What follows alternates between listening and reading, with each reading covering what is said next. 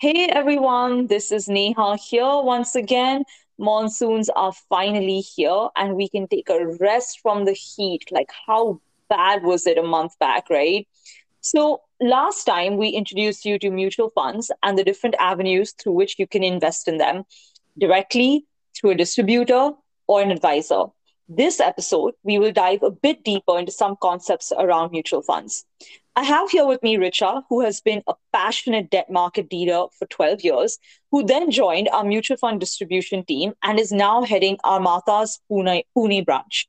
So Richa, let's start with the different types of categories. From what I know, there are several, maybe even too many, types of mutual funds that one can invest in based on their needs and requirements. Hey Neha, and hello, hello everyone. If we go by SEBI categorization, even after an effort by them to reduce the categories, there still are many. Glancing without knowing may confuse someone from a non-financial background. However, what really excites me is that nowadays I get many calls from friends and family apart from clients who actually call me with a book and a pen and ask about mutual fund categories. Investors are making an effort to be more aware nowadays. So basically, SEBI has categorized mutual fund schemes broadly into five groups, which are debt uh, schemes, equity schemes, hybrid schemes, solution-oriented schemes, and other schemes. But for the majority of investors, the first three are the most important ones, you see. It's really awesome that your friends have been calling you with a book and pen. Hopefully, a podcast like this should help them. Um, so anyways, uh, can you give me a broad ca- idea of the categories? Just something high level that is easy to digest? Trust me, it's not really that complicated. First, we need to understand that categories are either based on investments in your debt markets or equity markets, or maybe different combination of debt and equity. As we have already discussed in the last episode, when we invest in equity, we get some ownership of the company in which we are investing in. Whereas an investment in debt means you are lending your money at some interest. Yeah, yeah, I do remember this from the previous episode. Um, maybe for this episode, we can focus on debt markets and get a better understanding of that. What do you think? Oh, yeah, that's my space. Uh, like I told you, that the most important thing for our investors is to understand that when an investor is investing in debt mutual funds, his money is actually being lent to an institution or corporate by the fund manager he chooses at some rate of interest and some in some cases also against a collateral. So basically, the fund manager is the guy who strategizes, negotiates, and invests our money in the market on our behalf. When the fund manager lends money, he gets into a contract with the borrower. These contracts are called debt securities or bonds.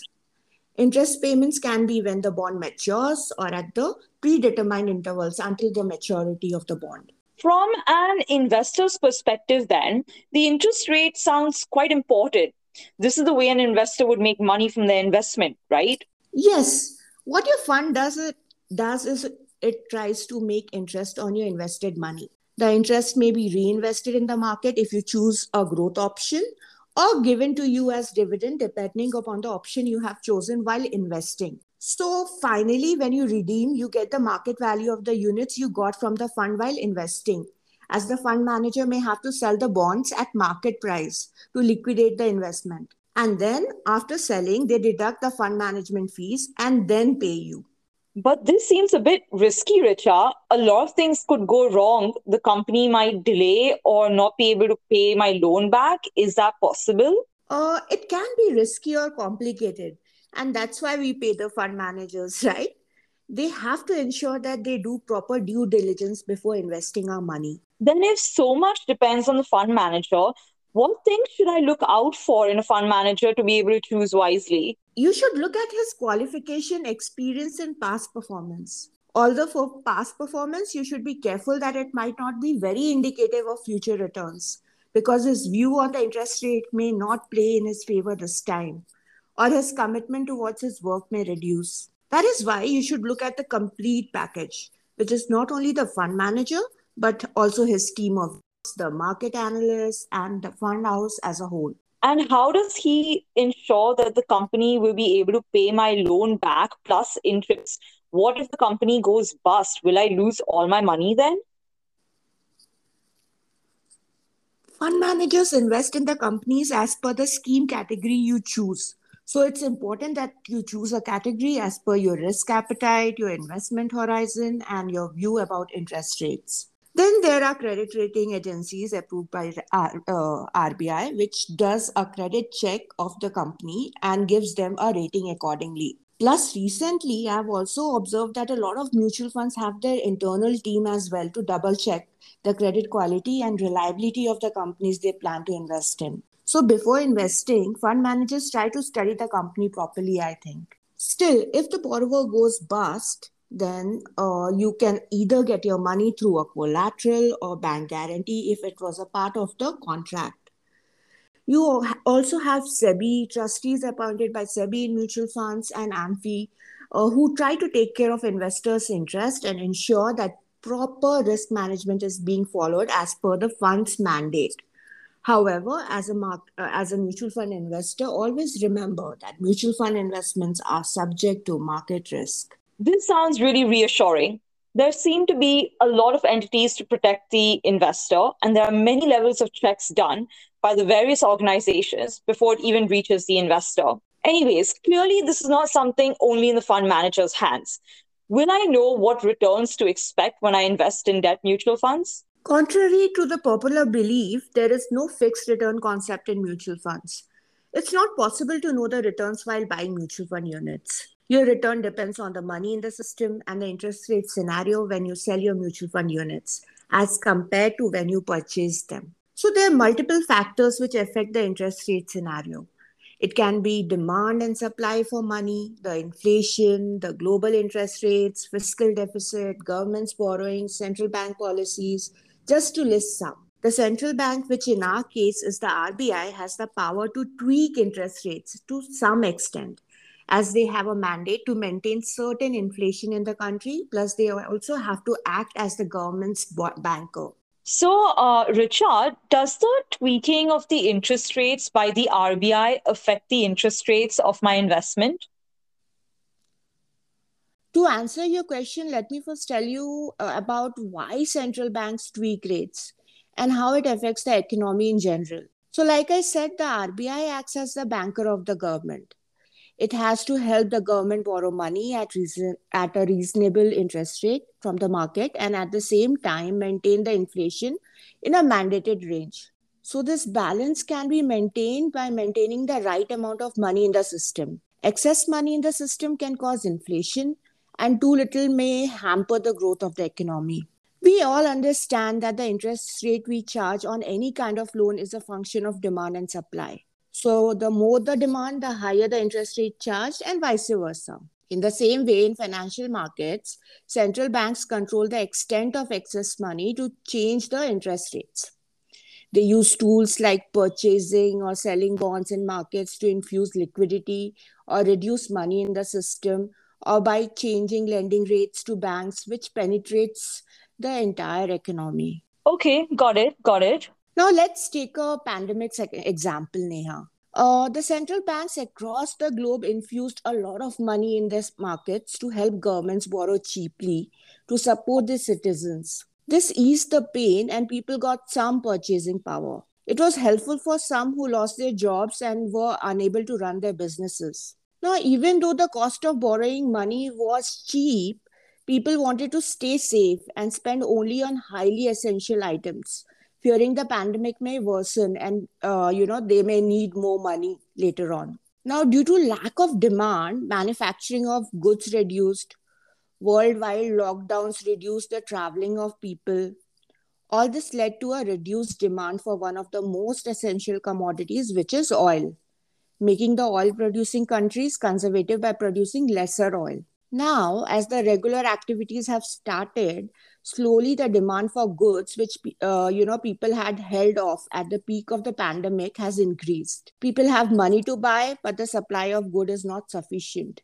And it's not only because of the man because the manufacturers have not started producing to their fullest capacity, but also because of the war between Russia and Ukraine. They are the biggest exporters of oil, gas, and some important food commodities. High demand and uh, low supply has increased the price of goods drastically, taking inflation numbers much beyond the comfort of the central banks. So now R B I is trying to reduce the demand to bring down the inflated prices by reducing money in the system, or so to say, money in the hands of the people. Uh, now let's take a simpler example. Uh, suppose you want to buy a house on loan. You will not think much if the interest rate charged by the bank on the loan is low. However, if the interest rates on the loan are very high, you might prefer postponing your decision or even change your mind about buying the house. So basically, your demand for the house has reduced. So how did it, how did this happen? Uh, if R B I had decided to increase the cost of money to banks by increasing the interest rates, the banks will have to pay more to its depositors who have saving accounts or F Ds with them, as the cost of getting money has increased. And to compensate for that cost, the banks start charging higher interest on the money it lends to the borrowers. So the borrower has an option to go to the mutual fund for money. But now mutual funds can take advantage of the situation and also charge more interest than it was charging earlier from the borrower to compete with the F D returns and attract more investors. After all, mutual funds also want to run their businesses, huh? So do you see how interest rate tweaking by R B I is penetrating the market? And uh, to answer your question, Neha, this is how tweaking of interest rate affects the economy as well as the value of your investments. That was an absolutely amazing explanation, Richa. I've, uh, it really sheds a new light on my understanding of the uh, of the way interest rates or, you know, economic factors affect interest rates for my investments. Um, it does feel a bit overwhelming, though. I didn't realize that there were so many things, like even things uh, globally that would affect my investments, uh, uh, you know, at this level. Exactly, Neha. With economies opening, manufacturing companies need oil. People also need oil to travel to work. Plus, when you, you have extra money, you know, your purchasing power increases and you don't mind purchasing what you want at a higher price. So as a result, inflation increases and starts reducing the value of your savings. Now, the central banks have started to remove that excess money infused to help reduce inflation. They do this by increasing the interest rate on money being lent. And if the interest rates are increased, then do I make better returns? Oh, yeah. It's true for the investments you make now.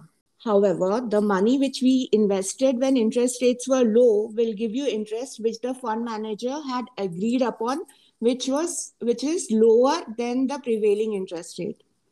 So in order to take advantage of the rising interest rate environment, an, investment, an investor can invest in a debt category called floating rate funds, where your money is invested in instruments whose interests are pegged to some benchmark rate, which are reset on a pre-decided intervals of time, you know, and hence the fund yield adjusts as per the market rates. So then should I redeem my old investments and reinvest them at a higher rate? In the case of open-ended funds, redemption is allowed. But if we decide to redeem our money, the fund manager may have to sell the bonds he purchased at lower yield, at a much lower price to compensate the buyer who has an option of lending at a higher interest at, in the current market.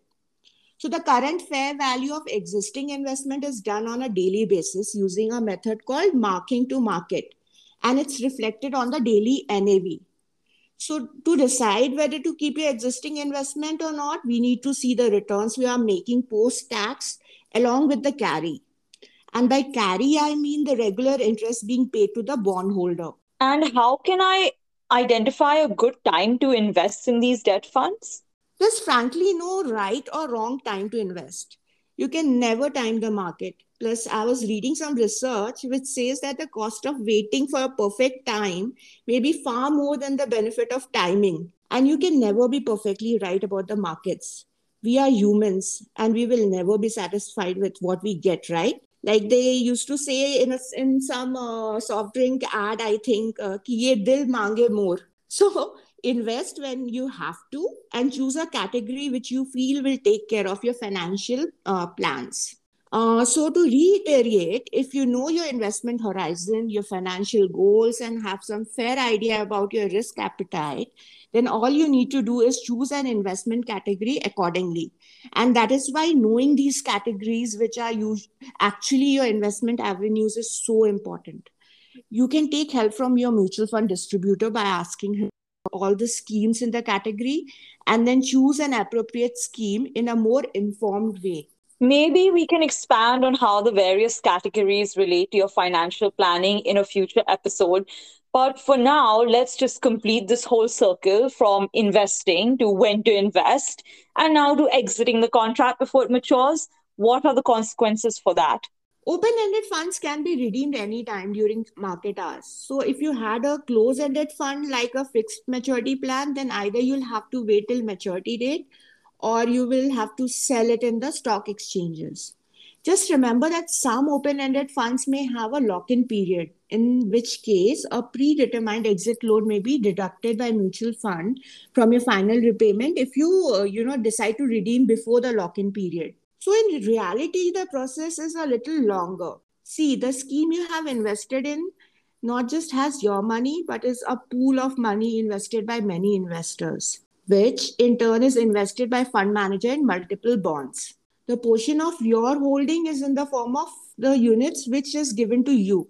You can see that on your account statement also.